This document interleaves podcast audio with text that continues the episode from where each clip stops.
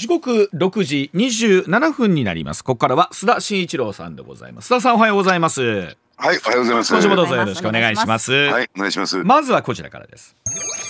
自民党森山派も解散の方向へ。さあ、今後の派閥はどうなっていくんでしょうか。自民党の森山派は昨日、政治改革に向けた中間取りまとめ案を受けまして、解散する方向で最終調整に入りました。さあ、これで6つあった自民党の派閥のうち、残るのは麻生派と茂木派の2つとなっております。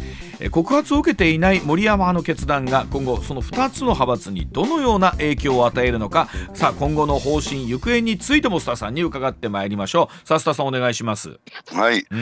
これについてはですね、あるいは政治刷新本部の中間取りまとめというのが、決定されましてですね、はい、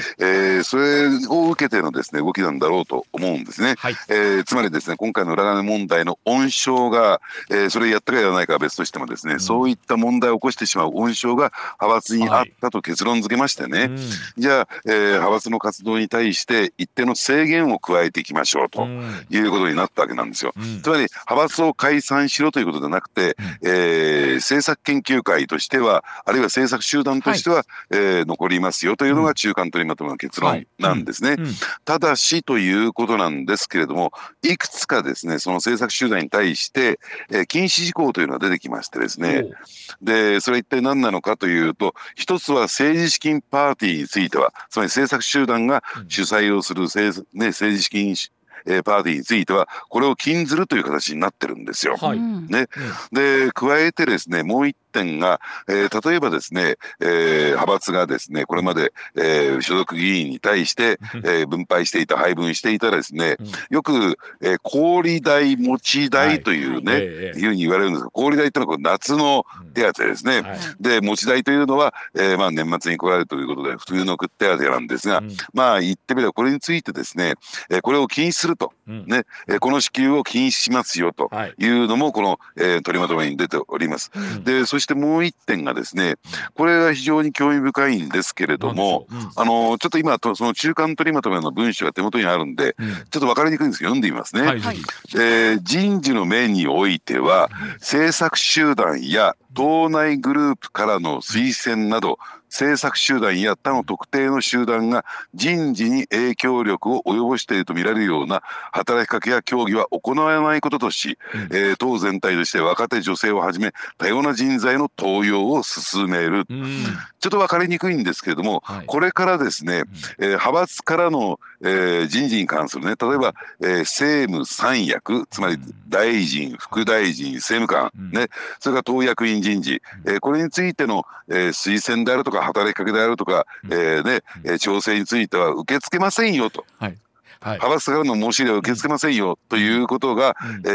中間取りまとめで決まったんですよ。でそうすると資金も集めちゃいけませんよ、それを集めた資金をもちろんないはずだけどもお金を配ってもいけませんよ。で人事においてもですね派閥からの要請は一切受け付けませんよ、という形になったんですよ。表面上かもしれませんけどね、そうするとね、どうなんでしょうね、これ派閥に入ってる意味があるのかと、おそらく各国会議員は考え始めるんですよ。派閥に所属してる、でももともと派閥って政策を磨くようなそういう、集団なんだけど、それでいいじゃん、いやいや違うよと、金もらえるから人事で優遇してくれるから、だから俺は派閥にいるんだっていうのはほとんどなんですよ。例えば同じ志で政策の考え方が似ているというか同じなのでそれで研究しようという崇高な志はないんですか？もう今須田さん音切れるぐらい言うじゃん。全くない、全くないですね。そのあたりはね普通にはねいるかもしれないですが、それはねどちらもこれ須田さん思うんですけど、鶏が先か卵が先かじゃないですけども、政策も似通ってるだろうし勉強したいだろうしっていうのもあるんでしょうけれども、お金もくれるしポストもくれるしっていうウィンウィンみたいなところがあったんでしょうね、この派閥とというところにはね、ですからね、その政策に関してはですね、はい、例えばなんとか議連とか、派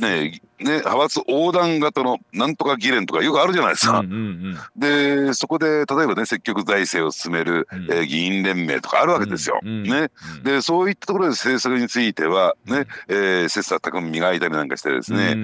一つの、考え方でまとまっていこう、そういう議連とかあるんだから別に派閥いらないじゃないみたいなことになってしまうわけ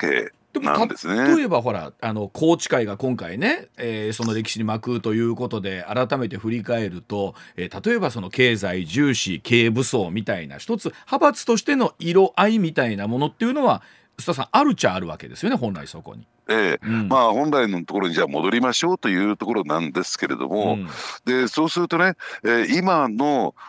政権というのは三派連合と言われていて、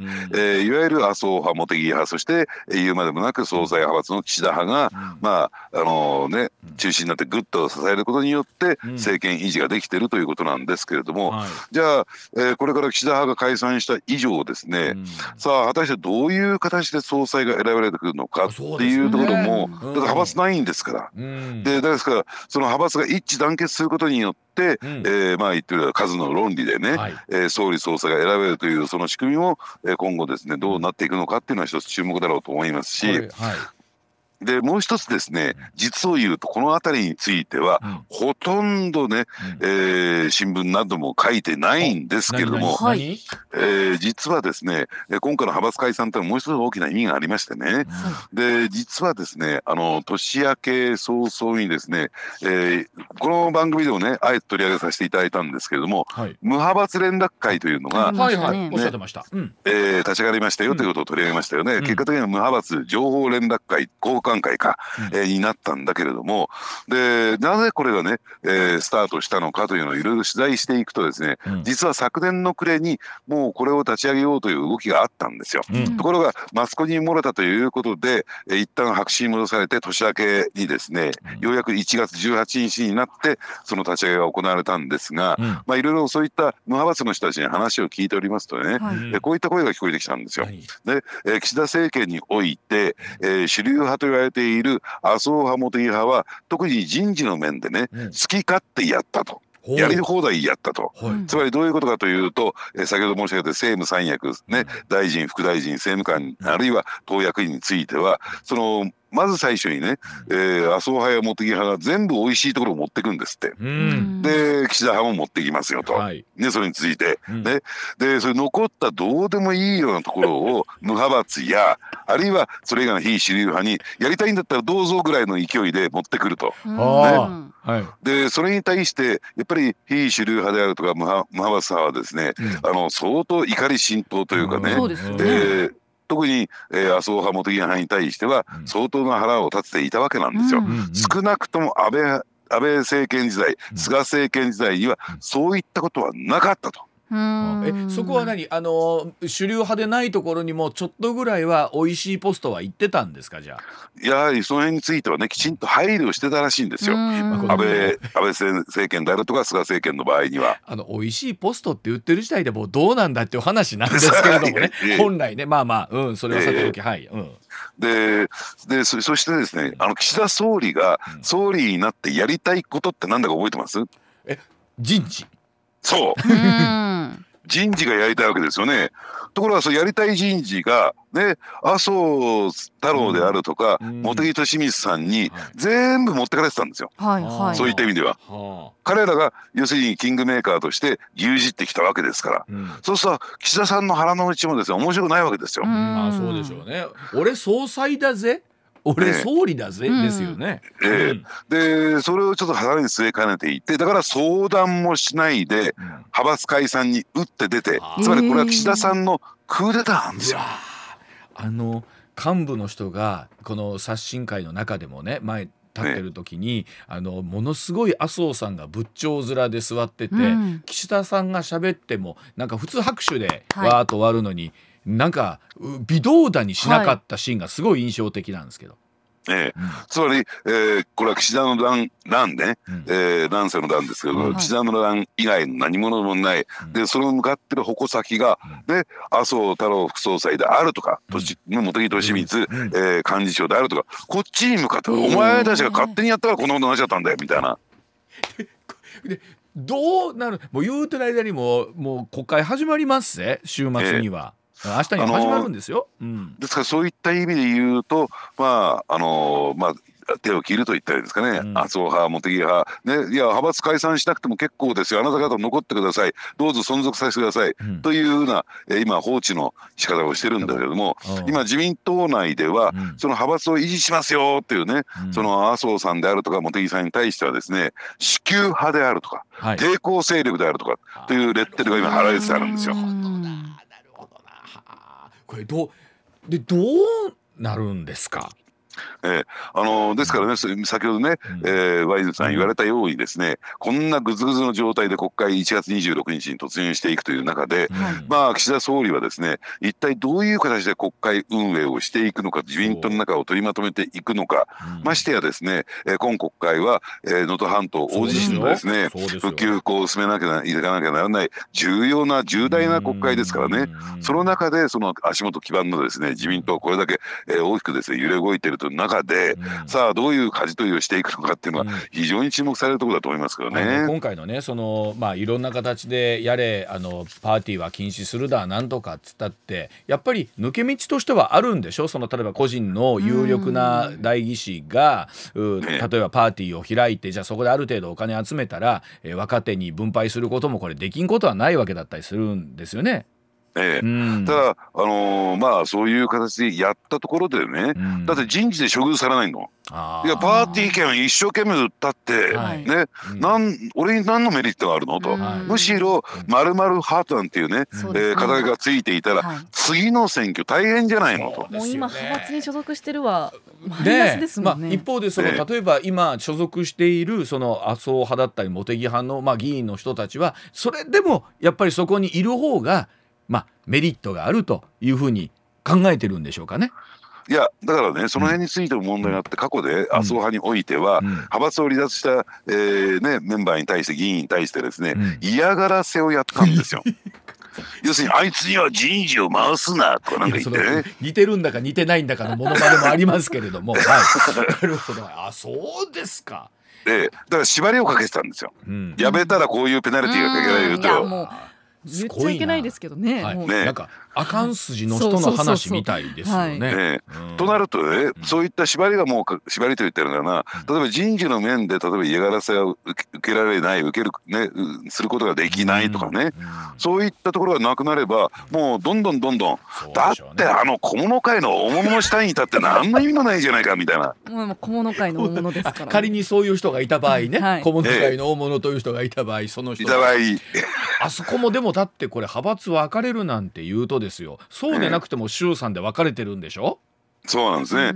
ね、参議院は、茂木派といっても平成圏といってもですね、別に茂木さんに対してロイヤリティがあるわけじゃありませんからね。だからそういった点でいうと、もともと派閥が、ね、割れていた。ただその辺についてもですね、麻生さんというね、麻生太郎副総裁という大きな後ろ盾があったから、なんとかまとめ上げることができたんですよ、茂木さんが。茂木ね、派のトップの茂木敏光さんがまた挙げることができた。それは麻生派が力を失ってしまったならば、要するに、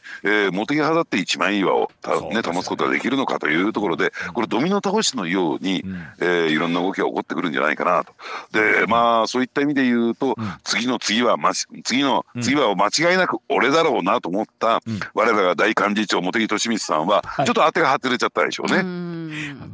これぐーっと紐解いていくと、ずっと紐解いていくとですよ、特に安倍さん亡くなってからのこの1、2年近くっていうのは、結局全ては麻生太郎さんという方がどう動くかみたいなところにこうなってたっていうのが、改めて今回なんか見えた感じがありますね、今お話見てるとね。そうですね、まさにキングメーカーとして君臨してきたわけですよ。ただおそらく次の選挙では麻生さんも出てこないでしょうし、陰性を敷くと言われてたんですけれどね、ただその陰性を敷くべき力の源泉である派閥がなくなっていったということで、その麻生さんの影響力もどこまで持っていくのかっていうところも注目だと思いますね。とはいえ本当おっしゃる通り、来年度予算もありますし、復興予算というところを含めてどうしていくか、まだまだ課題はもちろん多いわけでございます。では続いてこちらです。時刻6時41分です。さあ今度はアメリカの大統領選挙です。ニューハンプシャー州の予備選、共和党民主党それぞれにもたらす意味はでございます。23日に行われましたニューハンプシャー州でのアメリカ大統領予備選挙、共和党の候補指名を争いますヘイリー前サウスカロライナ州知事との一騎打ちを制したトランプ前大統領なんですが、一方投票結果が無効となる非公認扱いで、民主党の予備選もニューハンプシャー州で同じ日に開催されましたが、再選を目指すバイデン大統領がこちらも大差をつけて圧勝する結果になりました。さあ今回の予備選、それぞれの党にどのような意味をもたらすのかというところでございます。須田さん、まずですね、大統領で、バイデン大統領の出身母体は民主党なんですが、ここはですね最終的に現職の大統領ですからね、この予備選をですね、あるいは党大会を、集会をですね、開いていっても最終的にはバイデン大統領になるだろうと、これは間違いないだろうと思うんですね。じゃあ一方で注目を集めているのはそういった意味で言うと、果たして誰が出てくるのかというところで共和党なんですよ。で、これに関して言うとですね、一番、リードしているのはもちろん言うまでもなくトランプ前大統領であるわけなんですが、そのニッキー・ヘイリーさんという、元国連大使が、それの対抗馬としているんですけれども、ただですね、もう大人と子供ほどの違いが出てきちゃってるんですね。だからニッキー・ヘイリーさんがですね、じゃあ追い上げていくことができるのか、挽回することチャンスはあるのかというところに今注目が集まっていて、でこのニューハンプシャー州が一つ前半の大きな山場ということで注目ポイントだったんですよ。でどうしてかというとですね、共和党というとですね、やっぱり保守派も、グループという、政党なわけなんですけれども、その同じ保守派と言われている中でもですね、強硬派と言われている人たちとはですね、穏健派、強硬派というのはどういうことかというと、例えば、中絶に関しては絶対反対とかね、外国人移民についてはこれについてもですね、厳しい視線を向けているとか、やっぱり、それこそトランプ大統領が打ち出しているメイクアメリカグレートアゲインマガ運動というのがありましてね、やっぱりこれに対して強く共感しているというのが、アメリカが第一番なんだというような、運動に共感している人たちが、保守強硬派と言われている人たちなんですね。これに対して、ヘイリー元国連大使はですね、どちらかというと穏健派に属する人たちなんですよ。でこれについてはですね、例えば、この移民については、合法的に入国しなかったものに対しては、アメリカ内の滞在を認めない、もちろん移民としては使わないというね、その合法性というのが前提で出てきて、このあたりについてはさほどトランプ大統領との元大統領との違いはないんだけれども、例えば、ウクライナについては、ウクライナ支援については積極的に協力的に支援していこうじゃないか。やっぱり世界の警察官、かつて警察官と言われたアメリカのですね、その威厳を取り戻していこう、アメリカを復活させていこうというね、文脈の中で、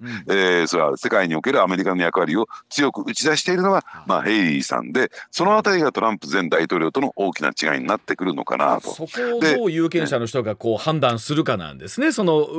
微妙な違いをね、穏健派と強硬派、なるほど。でそしてなぜニューハンプシャー州が注目されたのかというと、その穏健派が多いんですよ、共和党の中に。穏健派の党員が多いということで、ヘイリーさんが、序盤戦で勝利を収めるとするならば、ニューハンプシャー州を抑えて、そして、勢いをつけた上で、スーパーチューズデー、あるいは、最終的な党大会に持っていくという、そういう戦略なんですね。でところがこのニューハンプシャー州の、予備選で、厳しい状況になったということで、ちょっとヘイリーさん、もう勢いを失いつつあるのかなと。いやでもなんか前回での大統領選に比べてトランプさんの勢いがさらになんか加速度的に増してる感じが前半ありますよね。もしもの話じゃないですよ ね。そうですね、そしてですね、ですから、次のポイントとして2月24日にサウスカロライナ州の予備選があるんですよ。でここはヘイリーさんの、地元、つまり元この知事やってましたからね。そうですよね、この2月24日を落とすことになると、もうヘイリーさん勝ち目ありません。すでにもうデサンティスさんが撤退してて、これヘイリーさんがそれでも一応3月のスーパーチューズまでは続けたいと言ってるんですけど、そこまで続けたいってことはそれ以降はやめる気なのかみたいな感じもありますもんね、もうね、スーパーチューズで迎えても大きな情勢の変化はないだろうということになってしまうんですね、この2月24日サウスカロライナ州の予備選を落としますとね。で、そういった意味で言うと、もう前半戦でトランプさんが指名候補になることが確定してくるということですね。実際もうどうなんですか、まだまだもちろん、投票までね1年近くあるわけなんですけど、アメリカの人たちの民意っていうのはもうバイデン vs トランプみたいになってるんでしょうかね。ほぼそうですね、バイデン vs トランプという構図にほぼほぼなりつつあって、90% 以上そういう状況になっていくでしょうね。そして問題なのは、先ほど申し上げたように共和党の中のね、いわゆる穏健派とか中立派のような、中間派のようなですね、要するに反トランプの人たちは誰に投票するんだろうかというところなんですよ。そしてもう一つは、無党派層の人たち、つまり共和党の党員でもないですね、あるいは民主党の党員でもないような、そういうですね無党派層は誰に投票するのかということなんですけれども、でいろいろとですね、私もそのね共和党のいわゆる反トランプの人たち、この方は従来からずっとですね、共和党の支持者であり活動家であり、組織の中でですねいろんな役職を経験した人が多いんですけれども、今ですね共和党の組織というのは、つまりトランプ派に乗っ取られている状況であるんですよ。勢い強いですからね。ですからじゃあその排除された人たち、従来からの古くからのですね共和党支持者はどんな風に考えているのかというと、やはりですね、4年前の議会襲撃事件に対してやっぱりトランプ大統領に対して苦々しい思いを持っている、負けを認めない、潔くないトランプ大統領に対して、その倫理観の面からもどうなんだろうかというところを持っている。だからといってじゃあ、バイデン vs トランプになった時に、大統領選挙じゃあどっちに投票するんですかと私何人も聞いたんですよ。そしたら、いやでもやっぱりトランプに投票するだろうなと、共和党の方ですからね。で加えて今のバイデン大統領、もうあんな年いっちゃって、で大丈夫なのかと、4年間持つのかと、ちょっといろいろと判断ミスもあるし、失言も多いし、あんなやつに大統領を任せるぐらいだったらまだトランプの方がマシだと。でもトランプさんも言っても高齢ですけども、バイデンさんが高齢すぎるっていうのもあるでしょうから そうか。でもアメリカも、確かにおっしゃるように、超保守派の方は共和党支持者の方いいんでしょうけど、その真ん中ぐらいの方がさあどっちに投票するんだっていう選択肢にはなるんでしょうね、今後ね。そうですから、今申し上げたまだマシみたいなところでねトランプさんが大統領になる可能性がものすごく出てきちゃってるんですよ。感じはしますね。なるほど、分かりました。でもう一つ続いてこちらです。さあ、事実上の春闘スタート、連合目標の賃上げ 5% 以上は達成できるんでしょうか。主要な企業の労使の代表者が意見を交わす経団連の労使フォーラム、昨日東京都内で行われました。さあ、2024年の春闘がこれで事実上スタートということになるわけなんですが、連合と経団連それぞれ賃上げを訴えるという、異例の幕開けとなって、今回の春闘、連合が掲げます 5% 以上の賃上げ目標について達成する見込みはあるのかどうかということなんですが、さあ須田さん、いよいよ春闘というところなんですけれども、これ面白いですね。連合と経団連の方向性が一致するというね。ですからね、連合つまり労働組合がそういう目標を掲げたから、それに対して経団連が、つまり経済団体財界放送総本山と言われている、経団連がそれに配慮したっていうことじゃないんですよ。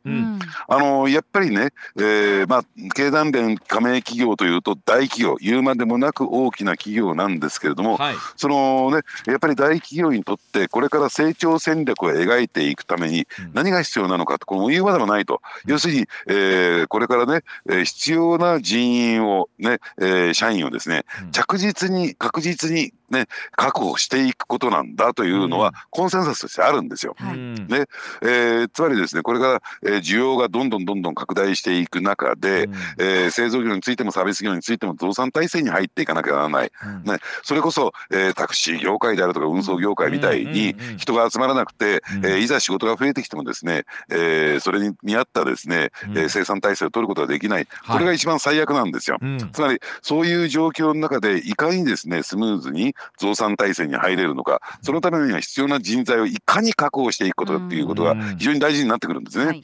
でそうするとやっぱり多くの企業は賃上げによって、ね、人材を確保していこうというところになって、まあ、で賃金上げるボーナスを増やしていかなければね、やっぱり人は来てくれませんからね、 そうですよね。でそういった中で例えばサントリーのようにはっきりとうちは人材を確保するために 5% 以上の賃上げをすると、経営者自らが言っているところ、つまり、5% 以上上げられない企業というのは必要な人材が確保できなくなって、今後脱落していく可能性が高いんですよ。5% だからね、それこそ大手はね、なんだ言ってもそれはやろうともや今の経済状況を見てもできんことはないんですけども、さあいつもお話になる中小の方にどう降りてくるのかっていうところの話、すみません須田さんお知らせ挟んでちょっとそのあたり聞かせていただきたいと思います、上泉雄一のエナー MBS ラジオがお送りしています。さあ須田さんお話途中になりましたが、まあそのね、大手企業なんとか 5% ってある中でさ、中小の皆さん、まあ、価格転嫁のお話もそうですし、どうなっていきそうですかね、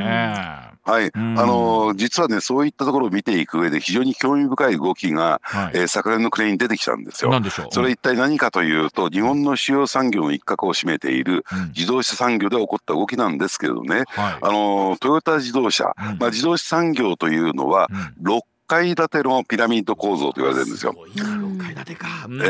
つまりトヨタに日産ホンダがあって、その下に1次下請け2次下請け3次4次5次下請け5次下請けが大体末端になるんですけどね、でトヨタというとですね、トヨタグループというとこれまでですね、トヨタ生産方式という形で、つまり生産性を向上させることによってね、効率よく生産することによって、部品単価を下げていきましょう、で賃工賃を下げていきましょうということをずっとやってきた、この20年間だから単価は下がり続けてきたんですよ。ですから、まあ、その分発注数量を増やすから売り上げは増えるんだけども、利益がどんどんこう薄くなっていったわけですよね。まあ、そのずっと階層がティア1ティア2ずっと下まで行って、その分まあ安くいろんな部品が調達できてた、まあ、イコール須田さんその分車本体の価格も、まあ、ある意味では何でしょう、まあ、高級車ではありますけれども、その値段に抑えられてたっていうのもあるんでしょうかね。そうなんですね、ですからリーズナブルな価格で、車を提供できたというね、そういう部分もあるんですけれども、いよいよですね、昨年の暮れぐらいからですね、その一次下請けに対してですね、トヨタがですね、部品単価手間賃工賃を引き上げに動いたんですよ。もう、今まで通りのことをやっていたんではですね、部品がスムーズに、あるいは半製品がスムーズにですね提供されないということになったもんですから、いよいよ引き上げに動いたんですね、でその辺を見ていくとですね、これからですねやっぱり、まあ、だって今トヨタのディーラーに行ってもですね、1年待ち2年待ちみたいな状況、そうらしいですね車、そうなるとみすみすビジネスチャンスを失ってしまうということにもなりますから、要するに、単価の引き上げに動いた、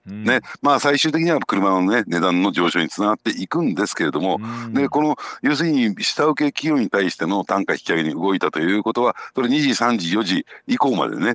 ドミノ倒しによって広がっていくんですよ、ですから将来的にはですね、こうね1年の間にはその単価引き上げという大きなうねりに私はなってくるんだろうなと、ですから、その中で、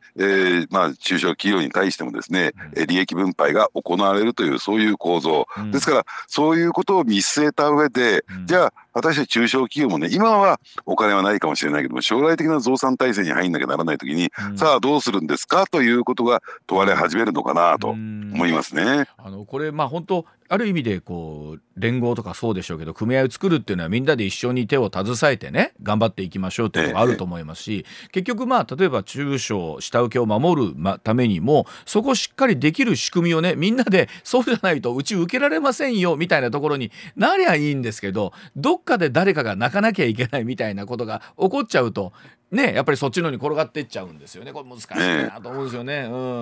で最終的なその製品価格の上昇がですね、あるいはサービス価格の上昇というのが、はい、やっぱり、賃上げにつながっていけば、はい、ね、買う力が増えてくるわけですから、また、物が売れていく、企業業績が上がっていく、企業業績が良くなるから賃金ボーナスが上がっていくというね、そういう好循環に入ることができるのかどうなのかというのが、はい、今年2024年の一番大きな注目ポイントだと思います。いつもこの賃上げとかね、値上げの話をするときに思うのが、全員がそれぞれの当事者なんですよね。例えば食品メーカー値上げしてて大変だと言って言うんですけど、そこで働いている方もいらっしゃれば、はい、そこの給料が上がることによって車を買う方がいらっしゃって、また車に上げだって、ね、そこに携わっている方いらっしゃって、だから本来なら全体のベースがこう底上がっていくと、いわゆる賃上げ物価の上昇分を賃上げが超えてってくれればいいんですよね。そうなんですね、本当はね、ですからそういう方向へ今上水さんが言っていただいたような方向に持っていきましょう、でそれができるね、その今一番千載一遇のチャンスを得ているわけなんですよ。だから、そこをどう乗り越えていくのか。でもちろんね、これ民間だけが、民間企業だけの力でできませんから、政府がその背中をどう押していくのか。ね、ですから例えばね、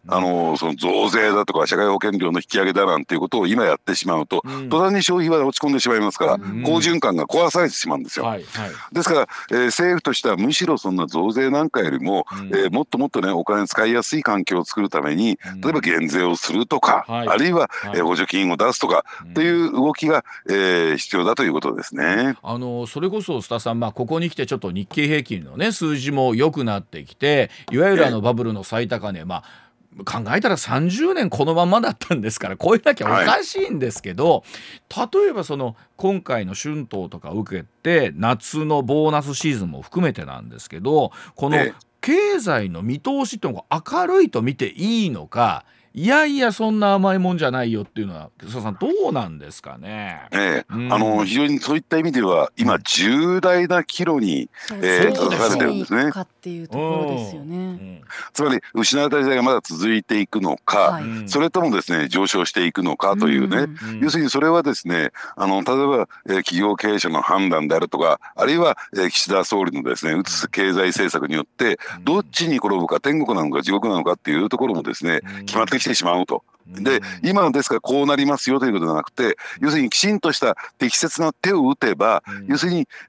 バブルを超えていくような、そういう動きになっていくような状況になっているわけなんですね。だから本当はこの時期に必ず、ニュースとかでも出てくるのはね、その皆さんね、そんな価格転嫁だ賃上げだって言うけど、うちらその賃上げしたいとか価格転嫁したいとか途端に仕事断られるんですよっていう状況をいかに減らしていくかというか、そのために何ができるのかっていうことをいつも思うんですよね、須田さんね。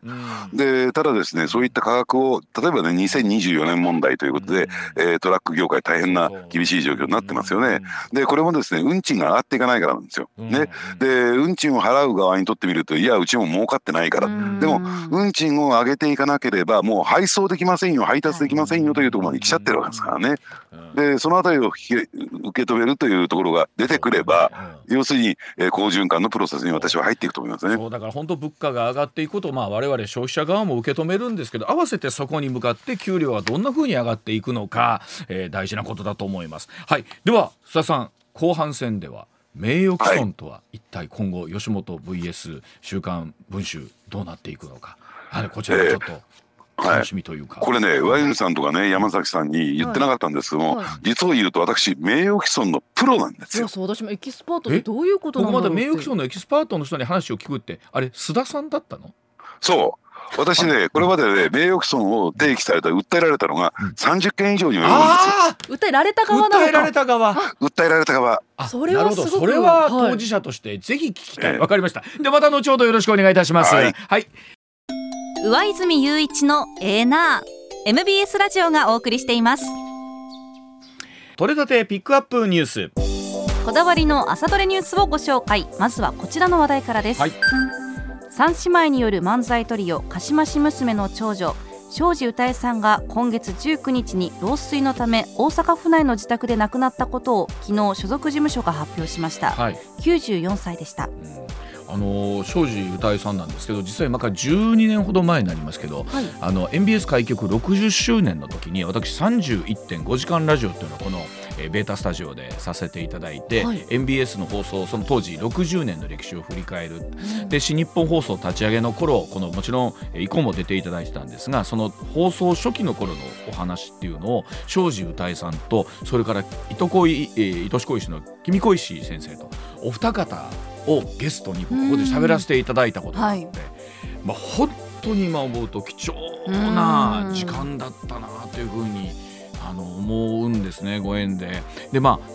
たお二人ともその当時お元気でらしたんですけれども、その意味では、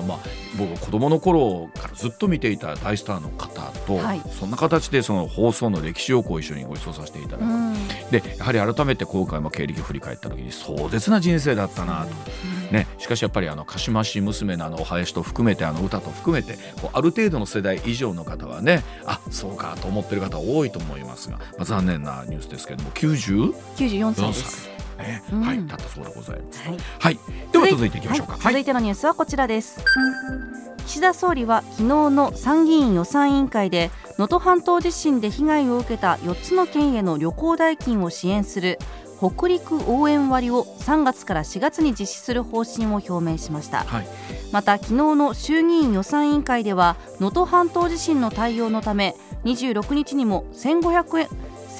億円規模の予備費使用を決定することを明らかにしました、本当にいろんな形での復興というのはあるとは思うんですけども、はい、実際にこう我々も離れていると、そのやっぱり能登半島のかなり被害の厳しかったところと、またこの金沢あたりとってね、随分違うということもねありますし、はい、できる形の応援をどうやってしていくかということになると思います、はい、続いてはスポーツの話題です。中東カタールで開催されているサッカーのアジアカップで24日グループステージ D 組の最終戦が行われ、うん、日本代表はインドネシア代表と激突。3対1で勝利した日本は2勝1敗の通算成績でグループステージを突破、はい、ベスト16進出を果たしました、おそらく決勝トーナメントには行くだろうというのは分かってたんですが、とにかくこのアジアカップ厳しい戦いが続いてたんで、森保ジャパンもホッとしたところであるとは思うんですけれども、本当に昨日夜の8時30分キックオフなんですけど、はい、地上波の中継が本当なくなってきましてですねこれ本当サッカーの中継ってどうなっていくのかなという別の意味でのこう危機感を感じますよね。はい、うん、続いては注目の裁判に関するこちらのニュースです。36人が亡くなり32人が重軽傷を負った京都アニメーション放火殺人事件の裁判員裁判で、殺人の罪などに問われている青葉真司被告に京都地方裁判所は今日判決を言い渡します。本当に36人の方亡くなって、この裁判が始まってですね、いろんな証言が出てくる中で皆さんもいろんな心の動きあったと思いますが、この状況の中で、一命を取り留めたということ、つまりそれはどんな証言が出てくるのかというところ、はい、そしてこの判決をどのように受け止めるかというところ注目だと思います、はい、続いてはこちらのニュースです。国の認証を不正に取得していた問題をめぐり、ダイハツ工業は軽乗用車キャストなど2つの車種およそ32万台について国土交通省にリコールを届け出ました、一連の問題でリコールが届けられるのは今回が初めてです、やはりこう乗ってらっしゃる方からすると、自分の車ほんまに大丈夫かいなっていうお気持ちってのは本当強いと思いますし、リコール出るということはこの後またそういった形で点検ね、そして修正入るということですから、はい、さあダイハツもですね、また工場の新たな創業というのもあるんですけれども、こちらも多くの関係者の方抱えてますからね、はいはい、続いてはこちらの話題です。スウェーデンの NATO 加盟をめぐり、ハンガリーのオルバン首相は24日加盟を認めることを表明しました。新たな国の加盟にはすべての NATO 加盟国の承認が必要で、23日にトルコ議会が加盟を承認したため、承認していない国はハンガリーだけとなっていました。ハンガリー議会が承認すればスウェーデンの NATO 加盟が実現することになります、特にトルコはですね、このスウェーデンが受け入れを表明しているそのクルド人の、その、ね、団体の圧力とかいうことについての考え方っていうのがあったわけなんですけれども、そこを含めて承認したということになってきましたので、さあこれでですね、また NATO の勢力図といいますか、ヨーロッパの在り方が変わってきて、その隣接するロシアとの関係ということも含めてですけれども、さあロシア・ウクライナ情勢にも大きな影響が出てくるということになるでしょうね。はい、続いては政治の話題です。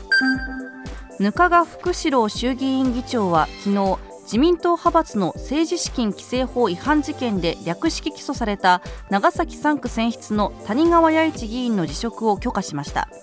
また裏金事件を受け、自民党長崎県連は昨日までに3月に開催予定だった政治資金パーティーを中止することを決定しました、この谷川議員のですね、辞職の会見というのは我々もこう見てたんですけれども、はい、本当にあの会見は何のために誰に向けてやってたんだっていうところしか、こうなんか本当になんか見てて、はい、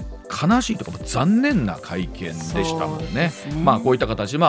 員自身は自分の責任を取るということなんですけれども、はい、さあ今度は長崎3区の方がですね、続いての選挙でどんな有権者の皆さんが判断をなさるのかというのは問われていると思います。はい、ではお知らせ挟んでエスタさんにお話を伺ってまいります。